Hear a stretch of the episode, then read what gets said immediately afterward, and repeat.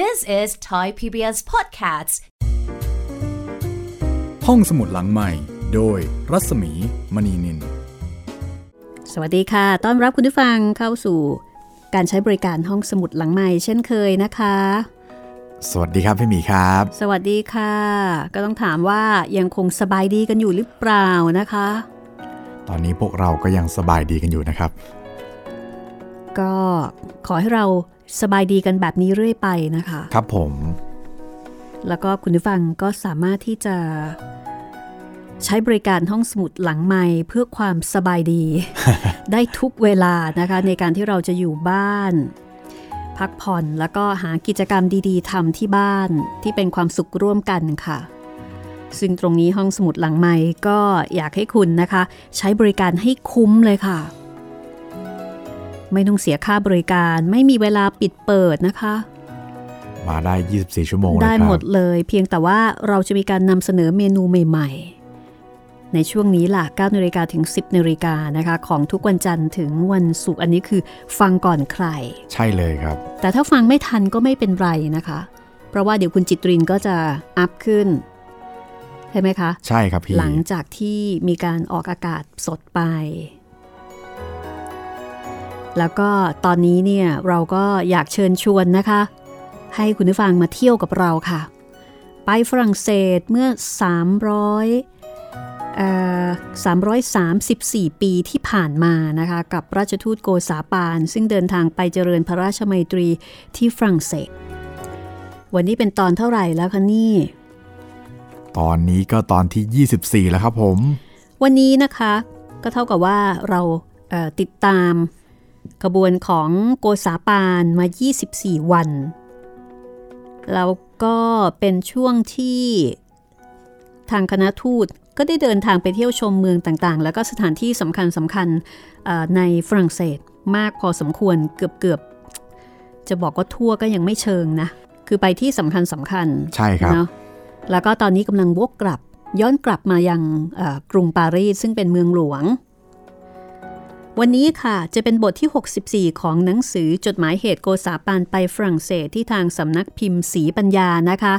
จัดพิมพ์ตามต้นฉบับการแปลของเจษฎาจารย์ฟอร์ฮีแลที่แปลมาจากการบันทึกของมองซิเออร์เดอวีเซซึ่งก็ร่วมยุคร่วมสมัยกับโกษาปานนะคะ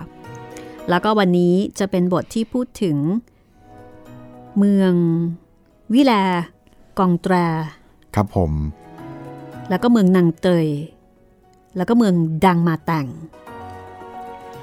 แต่บทนี้ชื่อบทแปลกๆนะครับพี่เขาใช้คำว่าเหตุการณ์ในเมืองปารีสระหว่างท่านราชทูตไปเที่ยวเหนืออ๋ออาจจะมีการเล่าถึงอาจจะไม่เกี่ยวกับเรื่องราวในขณะนั้นนะแต่ตอนนี้เดี๋ยวเราไปเที่ยวกันก่อนกันละกันเนาะครับผมต่อทางนั้นเลยอ่ะถ้าเช่นนั้นนะคะเดี๋ยวเราไปกันเลยค่ะ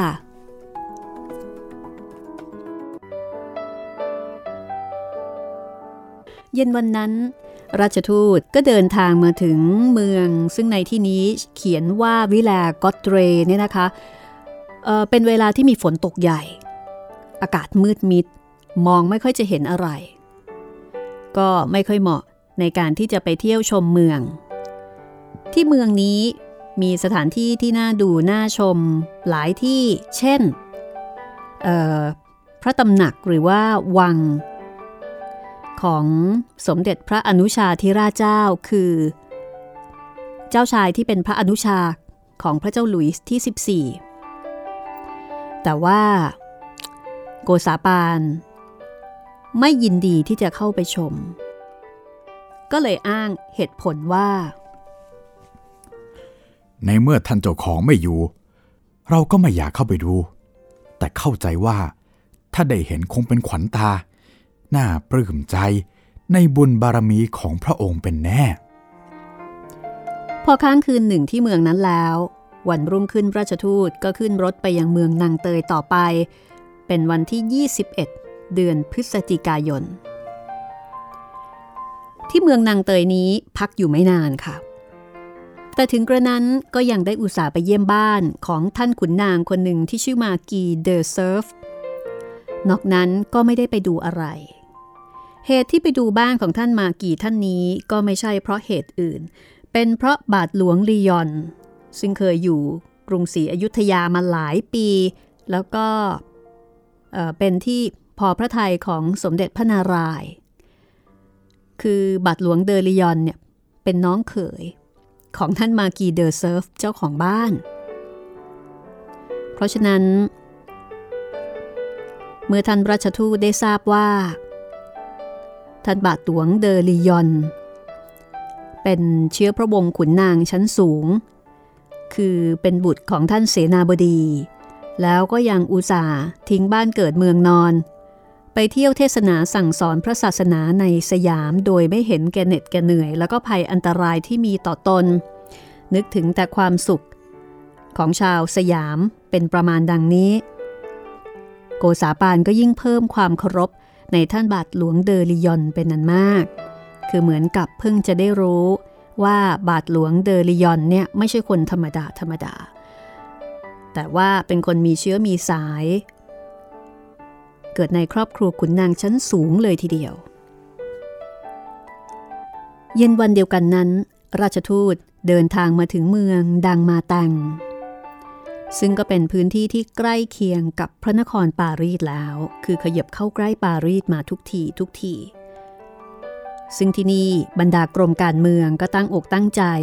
ต้อนรับราชทูตเหมือนกับที่เคยเป็นมาในทุกเมืองนับตั้งแต่ที่ขบวนของราชทูตได้ออกจากกรุงปารีสไปทางเหนือแล้วก็เดินทางกลับมาแต่ในส่วนของโกษาปานนั้นเดอวีเซ่บันทึกเอาไว้ว่ามีความตั้งใจอยู่อย่างเดียวในการที่จะกลับให้ถึงปารีสเพื่อให้เสร็จสิ้นการเดินทางท่องเที่ยวไปเสียทีคืออยากจะกลับแล้วพอพักอยู่ที่เมืองดังมาตังสักครู่หนึ่งก็เดินทางต่อไปจนถึงกรุงปารีสเมื่อไปถึงกรุงปารีสแล้วก็เข้าไปถึงพระราชวังซึ่งเป็นที่ประทับโกษาปานก็ได้ทำในสิ่งที่เคยทำก็คือท่านกับคณะทูตคนอื่นๆได้พร้อมใจกันหันหน้าไปทาง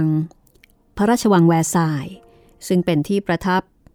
ของพระเจ้าหลุยส์ที่14แล้วต่างก็ฟุบหมอบ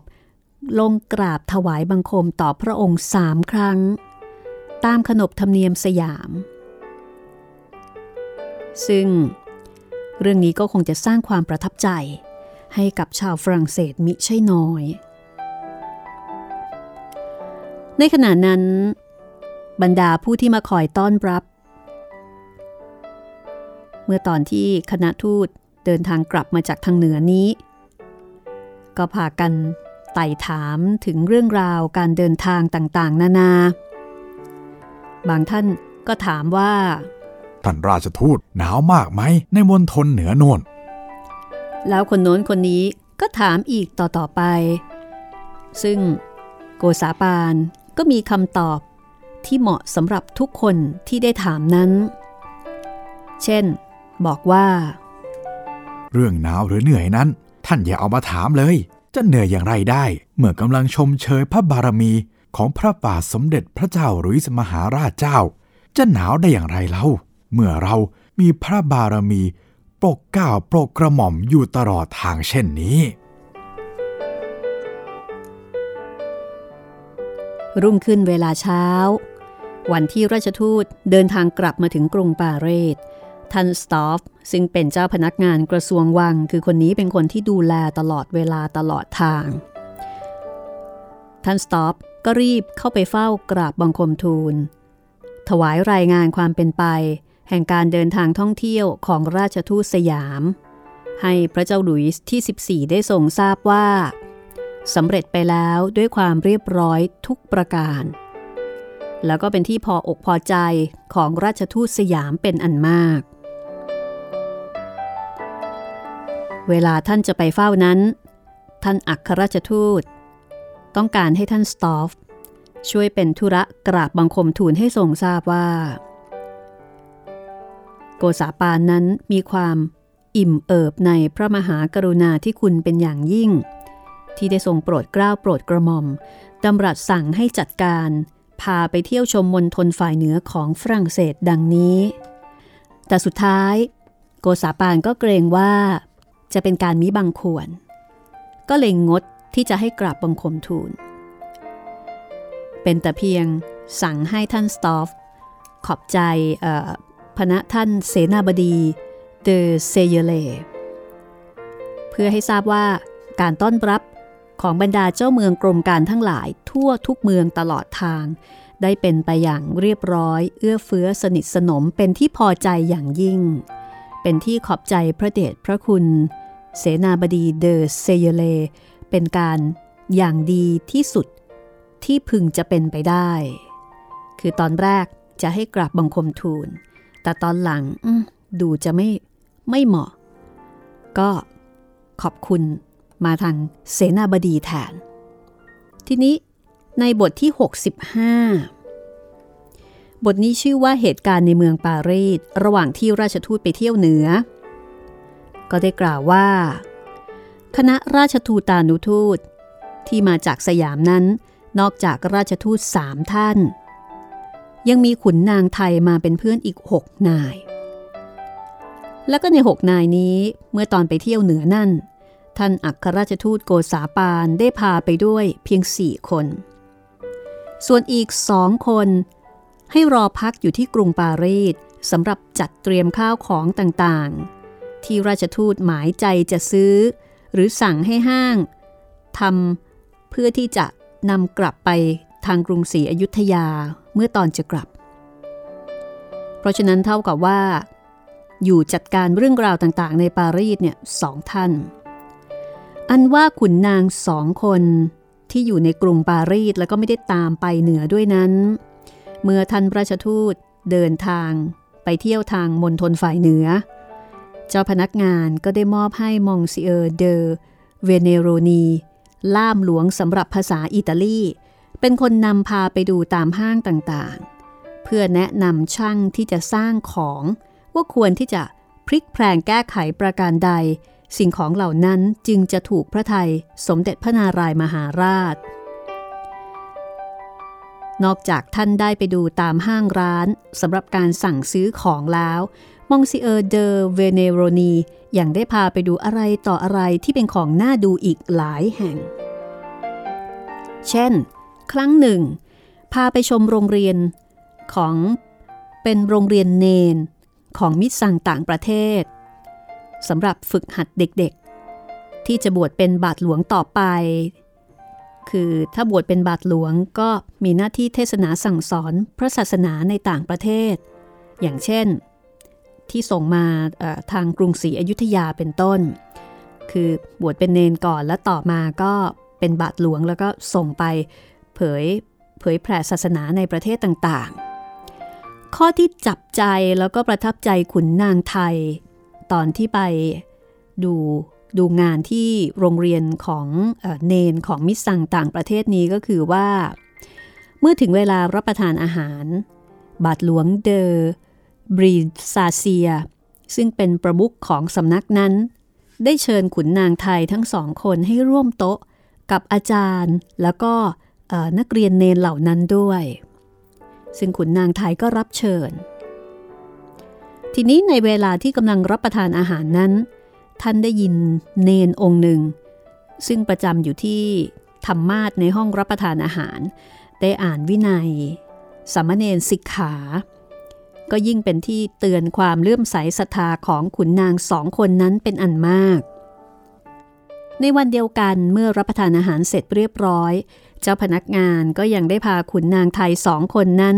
ไปยังห้างทำพรมที่ชื่อว่าซาวอนูรี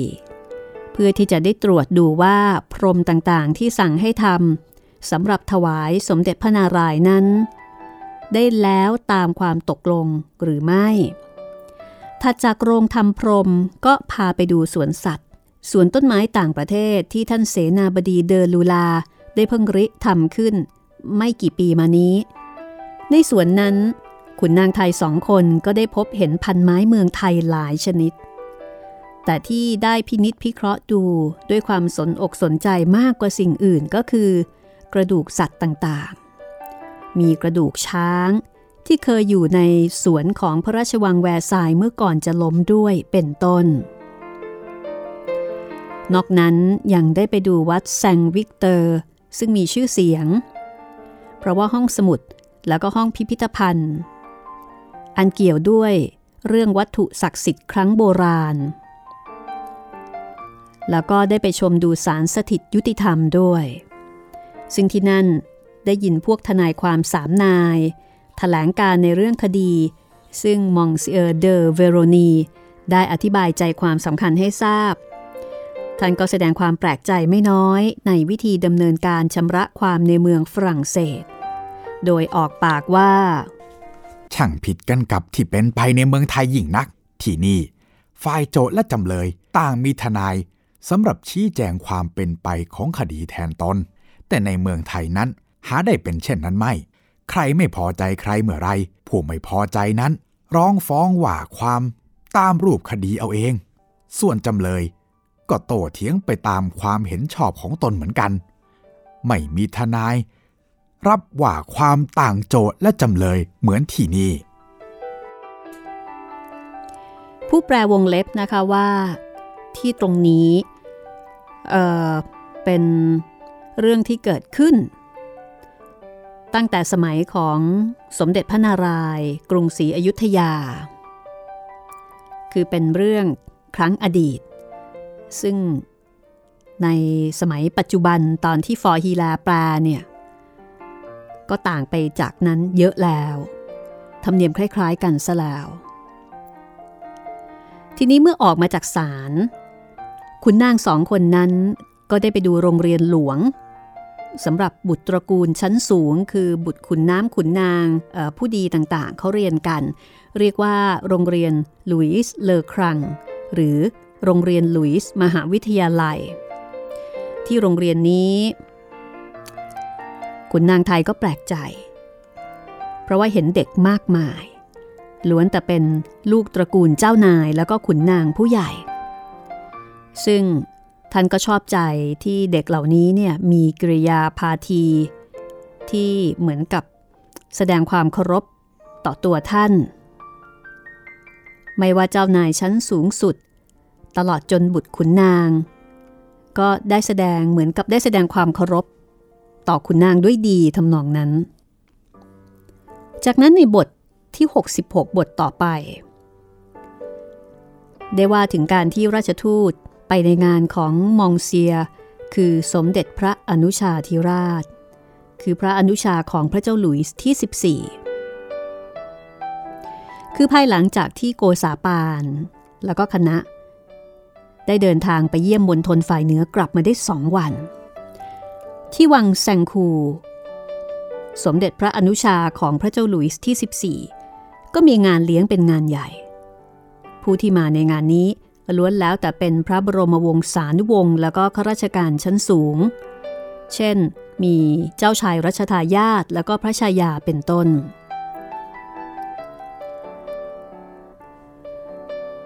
คือในงานนี้นี่มีการตกแต่งอย่างสวยงามเดอวีเซถึงกับบรรยายว่าถ้าจะให้รำพันถึงการตกแต่งสถานที่และการตกแต่งกายแห่งท่านผู้ที่เสด็จและไปในงานนี้แล้วก็เป็นอันเหลือวิสัยจำเป็นต้องกล่าวลัดๆเพียงว่าบรรดาสรรพสิ่งซึ่งเป็นเครื่องเจริญตาเจริญใจซึ่งมนุษย์อาจหามาได้ก็มีอยู่ในงานนี้พร้อมบริบูรณ์ไม่ได้ขาดสักสิ่งเดียววังแซงครูในคืนวันนั้นจึงดูเหมือนกับวิมานชั้นฟ้ามากกว่าสถานที่แห่งมนุษย์ธรรมดาและไม่ว่าขุนนางข้าราชการหรือเจ้านายซึ่งมาจากที่ไหนก็ตามก็ต่างพากันออกปากชมเป็นเสียงเดียวกันว่าโอ้โหใน4 ทิศซึ่งเคยไปเที่ยวมาแล้วไม่เคยเห็นของเพลินตาพิเศษถึงเพียงนี้เลยงานเลี้ยงได้เริ่ม ตั้งแต่เวลาประมาณบ่าย3 โมงองค์รัชทายาทกับพระชายารวมไปถึงสมเด็จพระอนุชาและพระชายาได้เสด็จออกทรงต้อนรับแขกแล้วก็พาเข้าไปในงานด้วยพระองค์เองตอนแรกทรงพาไปดูเครื่องแต่งพระที่นั่งวังแซงคูมีพรมเครื่องแก้วแล้วก็รูปภาพรูปเขียนของท่านอาจารย์มียาตเป็นต้นครั้นไปถึงท้องพระโรงซึ่งอยู่ในด้านสุดท้ายแห่งพระที่นั่งวังแซงคูก็มีการบรรเลงดนตรีสักประมาณ1 ชั่วโมงในเวลานั้นมหาดเล็กก็ช่วยกันเสิร์ฟของว่างแก่ผู้ที่มาร่วมงานเดอวีเซบอกว่าแปลกอยู่อย่างหนึ่งในงานเลี้ยงนี้ก็คือในเวลานั้นมันย่างเข้าสู่หน้าหนาวแล้วผลไม้ก็วายไปหมดละคือหมดฤดูไปประมาณเดือนกว่าๆแต่ในงานเลี้ยงนั้นยังมีการเสิร์ฟผลไม้สดอย่างอุดมสมบูรณ์ทุกชนิดราวกับเป็นฤดูกาลของผลไม้ทั้งนี้เพราะว่ามีวิธีเก็บรักษาเอาไว้เป็นอย่างดีคือไม่ใช่หน้าผลไม้ผลไม้สดไม่ควรจะมีมากแล้วแต่ว่าก็ยังมีการเสิร์ฟผลไม้อย่างอุดมสมบูรณ์ซึ่งเดอบีเซก็บอกว่าเนี่ยมีวิธีเก็บรักษาที่ดีก็เลยยังมีผลไม้กินอย่างเต็มที่เมื่อเสร็จการเลี้ยงประมาณบ่าย4 โมงก็เป็นเวลาจวนค่ำเพราะว่าเป็นช่วงหน้าหนาวก็จะค่ำเร็ว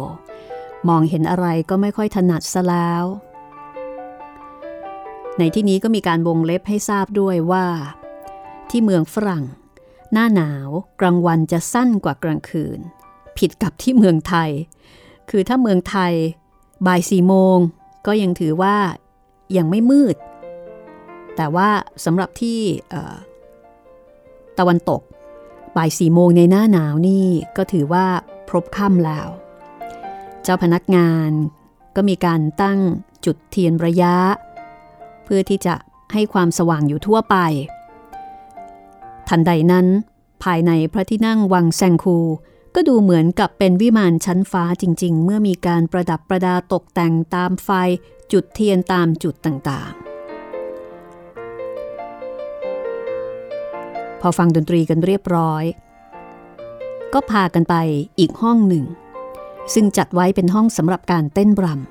ำเจ้าชายเจ้าหญิงที่เป็นเจ้าภาพก็ได้ส่งเปิดการเต้นรำคือเปิดฟลอร์เป็นปฐมฤกษ์จากนั้นพระบรมวงศานุวงศ์แล้วก็ข้าราชการชายหญิงอื่นๆก็ได้เต้นรำไปตามพระองค์ต่อไปในเวลาเต้นรำนี้ท่านราชทูตไทยนั่งอยู่ทางด้านขวาขององค์รัชทายาทแล้วก็พระองค์ก็ทรงไต่ถามชวนสนทนาปราศัยไม่ได้ขาดส่วนราชทูตก็เล่าถึงธรรมเนียมในกรุงศรีอยุธยาไม่ว่าจะทูลตอบสนองคราวใดหรือไม่ว่าเวลาทรงไต่ถามเมื่อใดราชทูตคือโกษาปานก็จะพนมมือยกขึ้นเหนือศีรษะซึ่งเป็นการกระทำตามธรรมเนียมขุนนางไทยโบราณในเวลาเข้าเฝ้าหรือว่าในเวลากราบถวายบังคมทูลตอบเรื่องราวต่างๆกับพระเจ้าอยู่หัวซึ่งต้องกระทำด้วยความเคารพสูงสุดเดอวีเซบอกว่าเจ้าชายรัชทายาทของฝรั่งเศสเมื่อทรงเห็นกิริยาที่โกษาปานทำเช่นนั้นให้ทรงรู้สึกตะขิดตะขวงอาจจะรำคาญหรือว่าอาจจะสงสารโกษาปานก็ไม่ทราบต่อมาก็ทรงรับสั่งกับโกษาปานว่านี่ท่านราชทูตจงอย่าเกรงใจเวลานี้เป็นเวลาเพลิดเพลินสนุกสนานกันไม่จำเป็นจะต้องถือแบบเฝ้าอย่างเคร่งครัดนักหรอกท่านราชทูตลดมือลงให้สะดวกสบายเสียบ้างเถอะ ไม่เป็นที่หมิ่นประมาทหาไม่ได้เมื่อโกษาปานได้ฟังรับสั่งดังนั้นก็ทูลกลับตอบไปว่าข้าแต่พระองค์ผู้ทรงพระเมตตายิ่งแท้จริงการที่ข้าพระพุทธเจ้าแสดงความเคารพต่อพระบารมีของพระองค์เท่านี้ยังหาเพียงพอไม่เวลาจะเฝ้าพระบารมีควรจะแต่งเครื่องเต็มยศมีสวมล้อมพอกเป็นต้นและคืนวันนี้ข้าพระพุทธเจ้าหาได้สวมตามธรรมเนียมไม่ก็เป็นการลดหย่อนมากอยู่แล้วแต่เดชบุญหมวกที่สวมอยู่เวลานี้เป็นหมวกที่พระบาทสมเด็จพระเจ้ากรุงฝรั่งเศสทรงพระราชทานด้วยพระองค์เองฉะนี้จึงไม่ใช่การลดหย่อนเกินควรแก่ตำแหน่งราชทูตกำลังเฝ้าพระบารมีแต่หากจะไม่ใช่เช่นนั้นก็จะดูกระไรอยู่นี่ก็เป็นการลดหย่อนผ่อนให้คล่องแคล่วมากพอแก่การอยู่แล้วขอทรงทราบฝ่าพระบาทควรไม่ควรแล้วแต่จะทรงโปรดนี่คือคำตอบของโกษาปานคืนนั้นการเต้นรำดำเนินไปเป็นปกติประมาณ2 ชั่วนาฬิกาแล้วมหาดเล็กก็ได้นำอาหารมาเลี้ยงผู้ที่ร่วมอยู่ในงานอีกครั้งหนึ่ง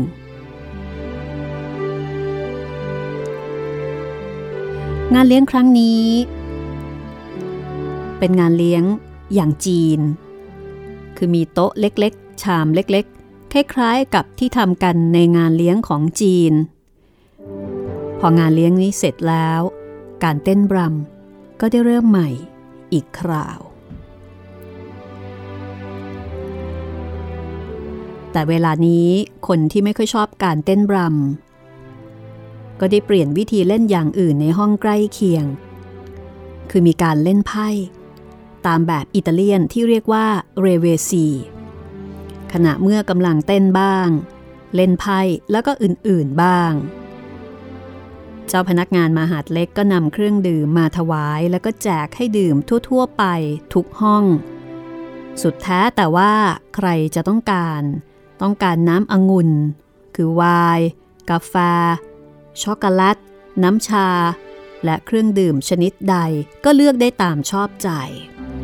ทั้งนี้ก็เพื่อที่จะให้คนที่ไม่พอใจในการเต้นรำแล้วก็เล่นไพ่หรืออื่นๆได้มีเครื่องเพื่อความเบิกบานอารมณ์ให้เป็นที่บันเทิงใจทั่วๆกัน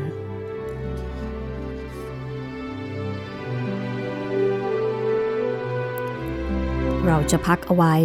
แต่เพียงแค่นี้ก่อนก็แล้วกันนะคะ This is Thai PBS Podcast ห้องสมุดหลังใหม่โดยรัศมีมณีนินเข้าสู่ช่วงที่2นะคะแล้วก็ตอนนี้เรายังคงอยู่ในงานเลี้ยงงานเต้นรำนะครับผมงานเลี้ยงงานเต้นรำนะคะที่องค์รัชทายาทซึ่งเป็นพระอนุชาคือเป็นองค์รัชทายาทด้วยแล้วก็มีเจ้าชายที่เป็นสมเด็จพระอนุชาธิราชด้วยเป็นเจ้าภาพแล้วก็ถือได้ว่าเป็นงานเลี้ยงเต้นรำที่ดูอลังการแล้วก็สนุกสนานมากก็สมกับเป็นฝรั่งเศสนะครับความโออาหรูหรามีเต้นรำมีเล่นไพ่แล้วก็มีเครื่องดื่มซึ่งจะเห็นได้ว่าในสมัยนั้นมีไวน์มีกาแฟมีช็อกโกแลตมีน้ำชาอันนี้เสิร์ฟแบบจัดเต็มใครจะดื่มอะไรก็ได้เลือกได้ตามชอบใจแหมดูน่าสนุกนะครับพี่ไม่อยากเต้นรำก็ไปเล่นไพ่ครับไม่อยากเล่นไพ่ก็มาเต้นรำนะคะถ้าไม่ชอบอะไรสักอย่างก็กินอะไรไป เมื่อกี้พี่หมีพูดถึงไวน์ครับผมมีประวัติเรื่องไวน์มาเล่าให้ฟังนิดหนึ่งครับค่ะคือไวน์เนี่ยคนส่วนใหญ่จะเข้าใจว่าฝรั่งเศสดังอิตาลีดังสเปนดังใช่ไหมครับพี่แต่ถ้าประเทศแรกในยุโรปนะครับที่คิดค้นไวน์ขึ้นมาเนี่ย เขาบอกว่าเป็นประเทศจอร์เจียครับผมไม่น่าเชื่อเลยเนาะใช่ครับพี่เพราะว่าจอร์เจียตอนนี้ก็เป็นประเทศเล็กๆที่สงบใช่ครับแถวๆทางยุโรปตะวันออกใช่ไหมใช่ครับพี่แล้วก็ดูเป็นประเทศที่ไม่ได้มีบทบาทอะไรในเวทีโลกอะไรมากนักเนาะเป็นประเทศเล็กๆจริงๆครับเล็กจริงๆค่ะตอนนี้บ้านเราก่อนที่จะมีวิกฤตโควิดเนี่ยก็มีการจัดทัวร์ไปเที่ยวจอร์เจียเพิ่มขึ้นเพราะเขาบอกว่าเป็นประเทศที่ธรรมชาติยังคงสวยงามยังมีความบริสุทธิ์ครับไม่เหมือนกับยุโรปโดยทั่วไปเป็นประเทศที่น่าเที่ยวนะคะครับอันนี้คือต้นกำเนิดของไวน์แต่ว่าเราจะรู้สึกว่าฝรั่งเศสนี่แหละคือถ้าพูดถึงไวน์คนก็จะนึกถึงฝรั่งเศสนะทำกันเป็นล่ำเป็นสันแล้วก็ดื่มกันแบบเป็นล่ำเป็นสันเหมือนกับถ้านึกถึงเบียร์ก็ต้องนึกถึงเยอรมันครับผมอันนี้ก็ตั้งแต่สมัยกรุงศรีอยุธยาแล้วล่ะค่ะดื่มกันแบบเป็นล่ำเป็นสันกันทีเดียวนะคะกาแฟด้วยกาแฟครับผมคนฝรั่งเศสก็นิยมดื่มกาแฟด้วยเช่นกันครับมีช็อกโกแลตแล้วก็น้ำชาด้วยนะคะมาที่เรื่องของนักเรียนนอกกันอีกสักนิดหนึ่งนะคะครับผมที่เล่าให้ฟังไปว่านักเรียนนอกในสมัยสมเด็จพระนารายณ์12คนแล้วก็รู้สึกว่าจะตายไป1คนอ๋อเสียชีวิตค่ะเสียชีวิตไป1นะคะเพราะฉะนั้นเนี่ยก็เหลือทั้งหมด11คนนักเรียนสยามได้เรียนในฝรั่งเศสประมาณ5ปีค่ะโอ้โหถือว่านานกันนะครับถือว่านานทีเดียวค่ะหลังจากนั้นก็มีข่าวร้ายจากเมืองสยามว่าพระเพทราชาทำรัฐประหารยึดอำนาจจากสมเด็จพระนารายณ์ได้สำเร็จครับและต่อมาเมื่อสมเด็จพระนารายณ์สวรรคตพระเพทราชาซึ่งปกติเกลียดฝรั่งไม่ชอบฝรั่งก็เกิดการสู้รบบาดเจ็บล้มตายแล้วก็มีการขับไล่ชาวตะวันตกโดยเฉพาะอย่างยิ่งชาวฝรั่งเศสคือจริงๆจะบอกว่าเกลียดชาวตะวันตกทั้งหมดก็ไม่เชิงแต่เกลียดฝรั่งเศสเนี่ยมากเป็นพิเศษก็ขับไล่ชาวฝรั่งเศสออกไปจากสยามทีนี้เมื่อสมเด็จพระนารายณ์สวรรคตนักเรียนนอกรุ่นนี้ก็ไม่มีคนอุปถัมภ์ค้ำชูอีกต่อไปพระเจ้าหลุยส์ที่14จึงตัดสินพระทัยส่งเด็กนักเรียนนอกรุ่นที่1นี้กลับกรุงศรีอยุธยาค่ะความสัมพันธ์ระหว่างสยามกับฝรั่งเศสก็เป็นอันสิ้นสุดลงด้วยเป็นเพียงรุ่น1รุ่นแรกแล้วก็รุ่นเดียวในสมัยนั้นแล้วก็พอกลับมาแล้วไม่มีใครรู้ว่านักเรียนนอกรุ่นนี้ทั้ง11คนเนี่ยนะคะเป็นตายร้ายดีหรือมีชีวิตอย่างไรเพราะว่าในช่วงนั้นการเป็นนักเรียนนอกถ้าอยู่ในสมัยสมเด็จพระนารายณ์ก็คงเท่ไม่เบาครับผมแต่ว่าพอมาอยู่ในสมัยสมเด็จพระเพทราชาอันนี้คนละเรื่องกันเลยทีเดียวเพราะว่าช่วงนั้นนี่จะชิงชังฝรั่งเศสมากแล้วก็ทุกคนก็ต้องพยายามหลีกเลี่ยงความเกี่ยวข้องกับฝรั่งเศสในทุกๆแง่มุมน่าเสียดายนะครับพี่ก็น่าเสียดายความรู้ศิลปวิทยาการที่ได้ไปร่ำเรียนมาใช่ครับใช้เวลาตั้ง5ปีนะคะคือถ้าเกิดว่าเอาความรู้ตรงนั้นเอากลับมาพัฒนาเนี่ยโอ้ก็คงทำอะไรได้เยอะเลยบ้านเราอาจจะเจริญกว่านี้ได้ไหมพี่ พูดอย่างนี้ได้ไหม อันนี้ไม่แน่ใจนะ แต่ว่าพูดถึงในยุคนั้นน่าจะทำอะไรได้มากกว่าที่เป็นอยู่ครับก็ในช่วงที่พระเพทราชาครองราชนะคะบรรดาภาพวาดของพระเจ้าหลุยส์แล้วก็ภาพวาดอื่นๆรวมไปถึงเครื่องราชบรรณาการจากพระเจ้าหลุยส์ที่14ที่ฝากมากับโวสาปานจำนวนมากเนี่ยถูกนำไปเผาทิ้งทั้งหมดโอ้โหอันนี้ก็น่าเสียดายเหมือนกันครับคือถ้ามองในแง่ดีในสมัยของพระนารายณ์ก็เป็นสมัยที่ศิลปวิทยาการรุ่งเรืองจริงๆนะคะครับผมมีนักเรียนนอกมีการสื่อสารกับชาวต่างชาติแต่ขณะเดียวกันคนก็มองว่าอาจจะเป็นโอกาส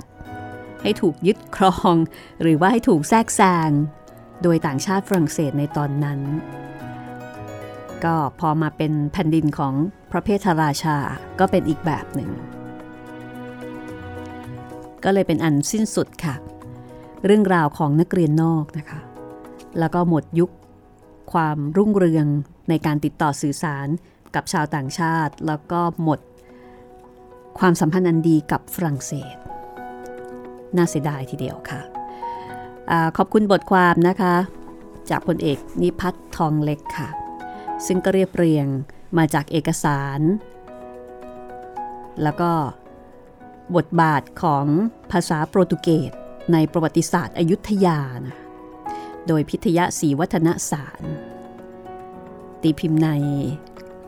เผยแพร่นะคะขออภัยเผยแพร่ในมติชนออนไลน์ค่ะดังนั้นนะคะช่วงเวลาของโกษาปานก็ถือได้ว่าเป็นช่วงเวลาทองของยุคนั้นเลยทีเดียวแล้วก็อาจจะเป็นช่วงเวลาทองของตัวโกษาปานเองด้วยนะครับมีความสุขมากช่วงนี้เอาละค่ะเดี๋ยวเรากลับไปที่งานเต้นรำกันก็แล้วกันเนาะได้เลยครับพี่ค่ะ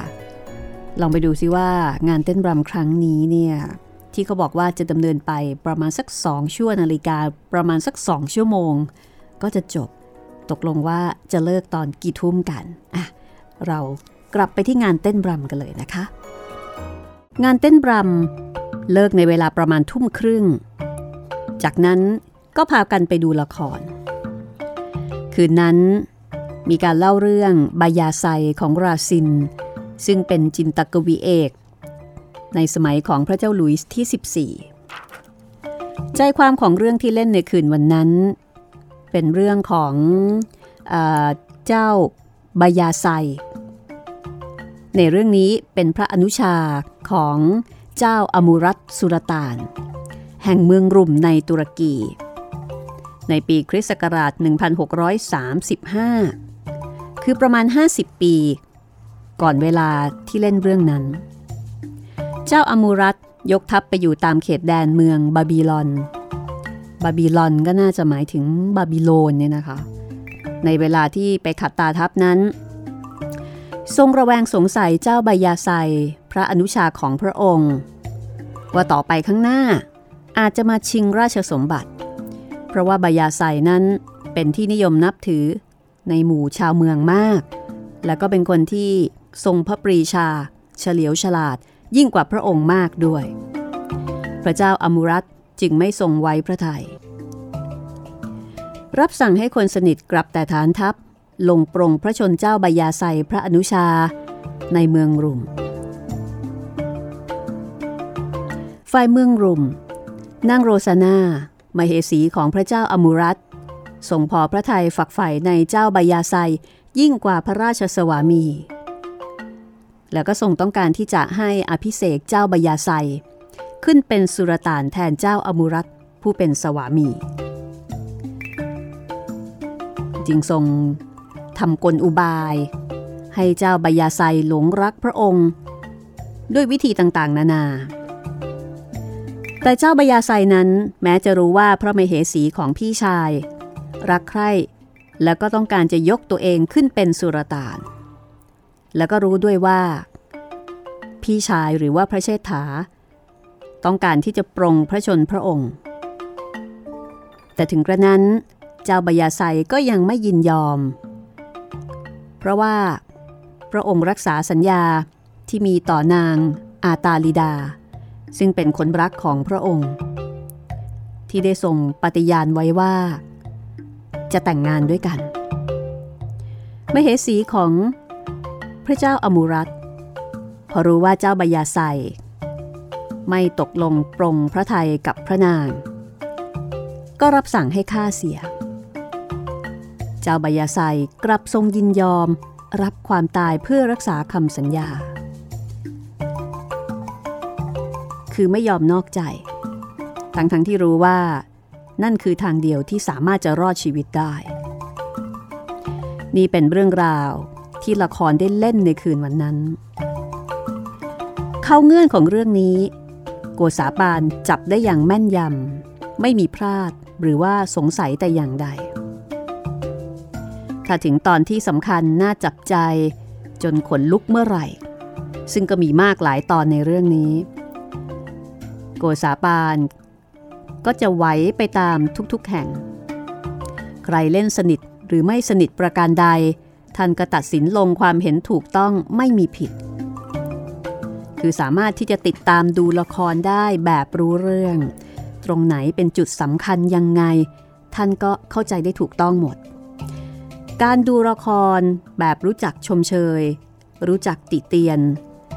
คือชมตรงที่ควรชมติตรงที่ควรติเป็นเหตุให้ราชทูตได้รับความชมเชยจากที่ประชุมเป็นอันมากพอเล่นละครแล้วเสร็จในเวลาประมาณ 21:30 น.ก็ได้มีการเลี้ยงอาหารที่พระตำหนักของมาดามคือพระชายาของมองเซียสมเด็จพระอนุชาธิราชมีเจ้านายแล้วก็พระบรมวงศานุวงศ์ร่วมเสวยด้วยทั้งหมดมีประมาณ4โต๊ะโต๊ะละ25ที่ในส่วนข้าราชการกับราชทูตสยามและผู้ที่ทรงเชิญก็รับอาหารในห้องใกล้เคียงกันนับว่าเป็นงานใหญ่โตที่สุดที่สามารถจัดการได้เมื่อเสร็จการเลี้ยงแล้วสมเด็จพระอนุชาธิราชทั้งสองกับพระชายาก็เสด็จกลับที่พระราชวังแวร์ซายน์ซึ่งในเวลานั้นติดโคมเทียนทั่วทุกซุ้มประตูหน้าต่างเป็นที่งามจับตาในเวลากลางคืนยิ่งนักเมื่อราชทูตได้ดูการตามไฟที่พระราชวังแวร์ซายน์แล้วเจ้าพนักงานก็พากลับที่สำนักของตนในพระมหานครเป็นเวลาเที่ยงคืนซึ่งโกษาปานแสดงความชื่นชมยินดีในการต้อนรับและการจัดงานครั้งนี้เป็นที่สุด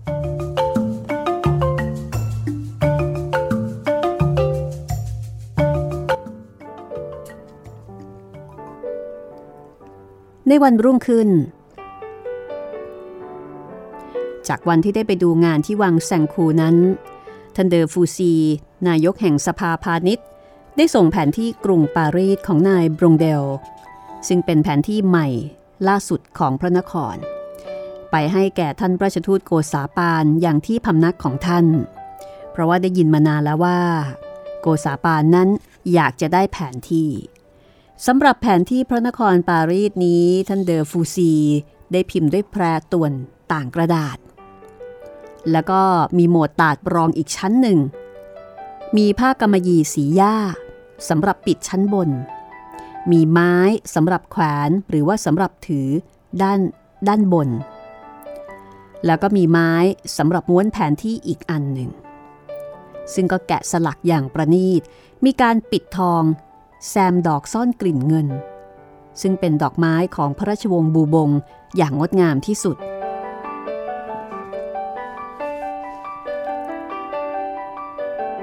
เมื่อท่านราชทูตโกษาปานได้รับแผนที่แห่งกรุงปารีสซึ่งเป็นสิ่งที่ท่านอยากจะได้ยิ่งกว่าของกำนันและก็บรรณาการใดๆท่านก็คลี่แผนที่ออกมาดูแล้วก็ชี้โน่นชี้นี่ตามแห่งหนตำบลต่างๆที่เคยได้ไปดูมาแล้วต่อหน้าผู้ที่นำมาให้นั้นคือสามารถที่จะระบุบอกได้อย่างถูกต้องถ้าเป็นที่ไหนที่ท่านเคยเดินทางไปมาแล้วก็สามารถจะบอกได้ว่าอยู่ตรงไหนยังไงส่วนตำแหน่งที่สำคัญที่ท่านยังไม่คุ้นเคยตามที่ปรากฏในแผนที่นั้นก็จะมีการซักถามว่าเป็นตำบลบ้านย่านไหนจนกระทั่งไม่ช้าไม่นานท่านก็รู้จักคุ้นเคยกับสถานที่ต่างๆในพระนครเสียยิ่งกว่าชาวพระนครเองซึ่งมีโอกาสไปเห็นตั้งแต่เกิดมานับครั้งไม่ถ้วนเป็นอันมากพอดูแผนที่จนเข้าใจดีแล้วท่านอัครราชทูตโกษาปานก็แสดงความขอบใจไปยังท่านผู้ส่งแผนที่มาให้ที่ท่านเดอฟูซีได้มีความเอื้อเฟื้อส่งแผนที่กรุงปารีสมาให้นี้เป็นที่พอใจอย่างยิ่งขอเชิญท่านจงได้โปรดเรียนท่านเดอฟูซีว่าถึงแม้ท่านจะได้ส่งของกำนันชนิดอื่นอันมีราคาค่าควรเมืองหรือถุงเงินถุงทองขุมทรัพย์ชนิดใดมาให้ก็จะไม่เป็นที่พอใจเท่ากับแผนที่อันงดงามแผ่นนี้เลยแผนที่นี้เป็นเครื่องบรรณาการ ซึ่งจะมีประโยชน์แก่ตนและพระบาทสมเด็จพระเจ้าแผ่นดินกรุงสยามสิ้นกาลนานตลอดชีพและยิ่งกว่านั้นไปอีกถึงชั่วอายุหลานเหลนก็ยังจะกระทำคุณแก่ชาวสยามต่อไปฉะนี้จึงเป็นของประเสริฐยิ่งกว่าเครื่องบรรณาการใดๆและเพราะเหตุที่เป็นของประเสริฐถึงเพียงนี้แผนที่นี้จะเป็นสิ่งสำคัญซึ่งฉันจะนำขึ้นทูลเกล้าถวายพระเจ้าแผ่นดินสยามเพราะทราบว่าเป็นของต้องพระราชประสงค์ขอท่านจงได้แสดงความขอบใจต่อท่านเดอฟูซีนั้นทั้งในนามของฉันและทั้งในนามของพระเจ้าแผ่นดินสยามด้วยเถิด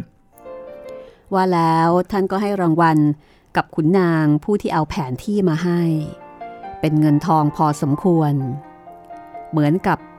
ที่เคยทำมาแต่ก่อนในเวลาที่ได้รับข้าวของใดๆมีการวงเล็บว่าตามธรรมเนียมบ้านเมืองสยามซึ่งถือว่าจะต้องให้อะไรสักอย่างเป็นการตอบแทนกันอยู่เสมอนอกจากแผนที่พระนครปารีสนี้ท่านเดอฟูซีก็ยังได้ส่งหนังสือรายงานความเป็นอยู่ของพระนครมาด้วยอีกหนึ่งเล่มเพราะทราบมาว่าท่านราชทูตโกษาปานอยากจะได้มากอีกเช่นกันเพื่อจะได้รู้เข้าใจถึงการปกครองภายในพระนครว่าดำเนินไปประการใด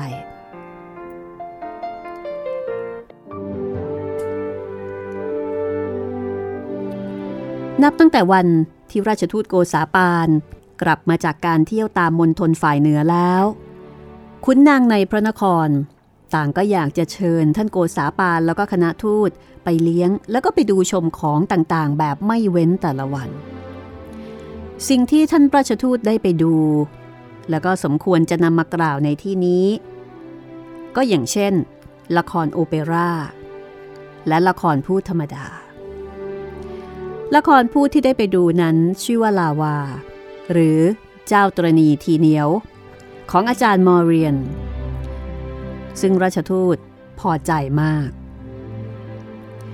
เรื่องนี้พอเปิดฉากเจ้าตรณีก็ออกมากับถุงเงิน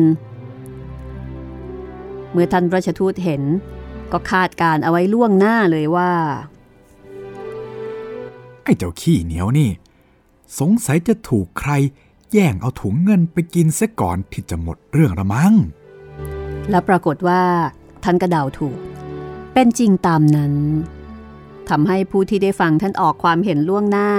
ในเรื่องที่ท่านไม่เคยดูเคยรู้เคยเห็นมาก่อนอดไม่ได้ที่จะต้องชมเชยสติปัญญาอันเฉลียวฉลาดของท่านราชทูต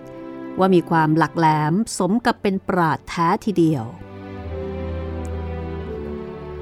รุ่งขึ้นท่านได้ไปดูละครโอเปร่าชื่ออามิดาของอาจารย์คีโนซึ่งเป็นเรื่องที่มีชื่อเสียงมากในยุคนั้น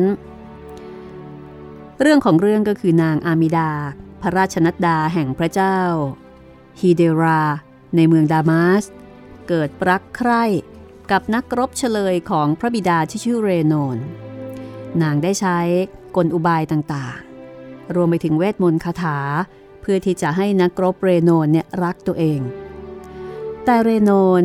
ก็หาได้พ่ายแพ้แก่ฤทธิ์แห่งมนต์เสน่ห์ของนางไม่ภายหลังนางจึงแค้นเคืองอยากจะฆ่าให้หายแค้นที่เรโนนไม่รักตอบแต่ก็กระทำไม่ลงโดยอำนาจความงามความหล่อเหลาของเรโนนประกอบกับความรักของนางอามิดาเองก็ทำให้นางฆ่าไม่ลงสุดท้ายเพื่อนของนักรบคนนั้นก็มาเผาบ้านเผาเมืองเผาวังของเมืองดามัสแล้วก็สามารถที่จะช่วยเรโนนออกจากการเป็นเฉลยได้เมื่อท่านราชทูตได้ดูละครบทนี้ท่านก็ลงความเห็นว่านางงามคนนี้ไม่ใช่คนฝรั่งเศสไม่ใช่เหรอหาไม่คงไม่ต้องเที่ยวหากลอุบายต่างๆสำหรับให้ชายรักดังนี้เพราะธรรมดาสตรีชาวฝรั่งเศสแล้วฉันสังเกตได้ว่าไม่ต้องแต่งกลอุบายอะไรมากเพียงบุรุษแลเห็นดวงพักและกิริยามารยาทอันสุภาพเท่านั้นเป็นต้องรักทันที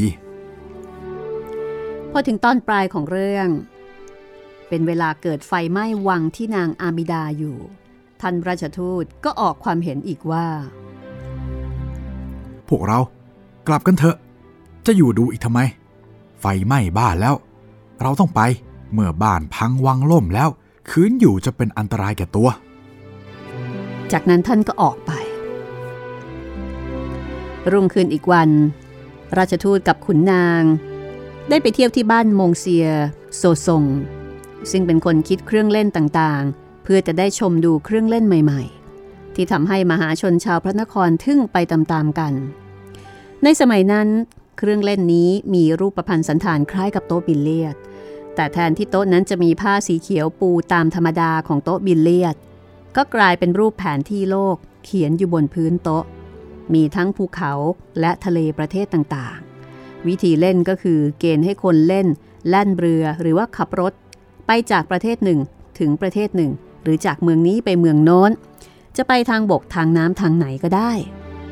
ผลัดกันเล่นเรือผลัดกันลากรถคนละทีครบเกณฑ์กำหนดซึ่งบัญญัติไว้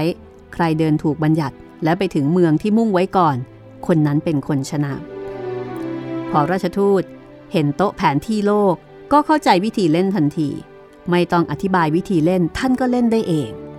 และท่านยังท้ามงเซียโซซงว่า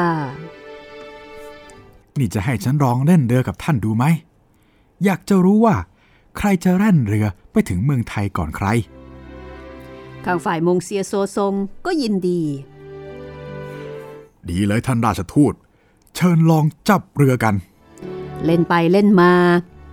บัดเดียวโกษาปานก็แล่นเรือถึงอ่าวสยามก่อนมงเซียโซซงผู้เป็นเจ้าของซะอีกปรากฏว่างานนี้โกษาปานเป็นฝ่ายชนะท่านอำลาท่านมงเซียโซซงว่าขอบใจท่านเป็นอันมากที่ได้สอนวิธีเล่นสนุกๆให้และเดชะโชคชัยคราวนี้ขอลมฟ้าอากาศได้บันดาลให้เรือลำที่เราจะแล่นไปเมืองสยาม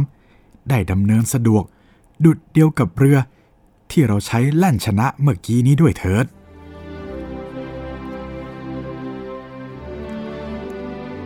พอสนทนาแล้วก็ดูเครื่องเล่นอีกสักครู่ท่านราชทูตก็ออกไปเราสองคนลาไปก่อนนะคะสวัสดีครับสวัสดีค่ะ This is Thai PBS Podcast ห้องสมุดหลังใหม่โดยรัศมีมณีนิน